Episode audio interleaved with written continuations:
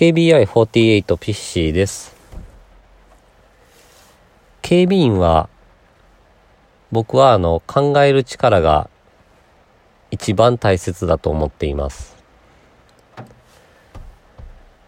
結構この仕事っていうのは、作業、業務だけに関しては、比較的覚えることは簡単だと思っています。もちろんあのしっかりとした教育を受けてしないといけないですけど、ただ、それだけではあの仕事ができるっていうことではありません。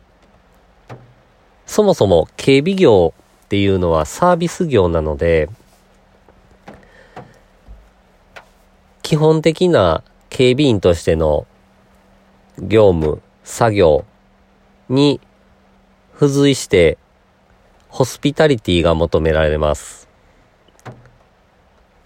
そこをクリアして初めて仕事ができる人っていう定義だと僕は思っています。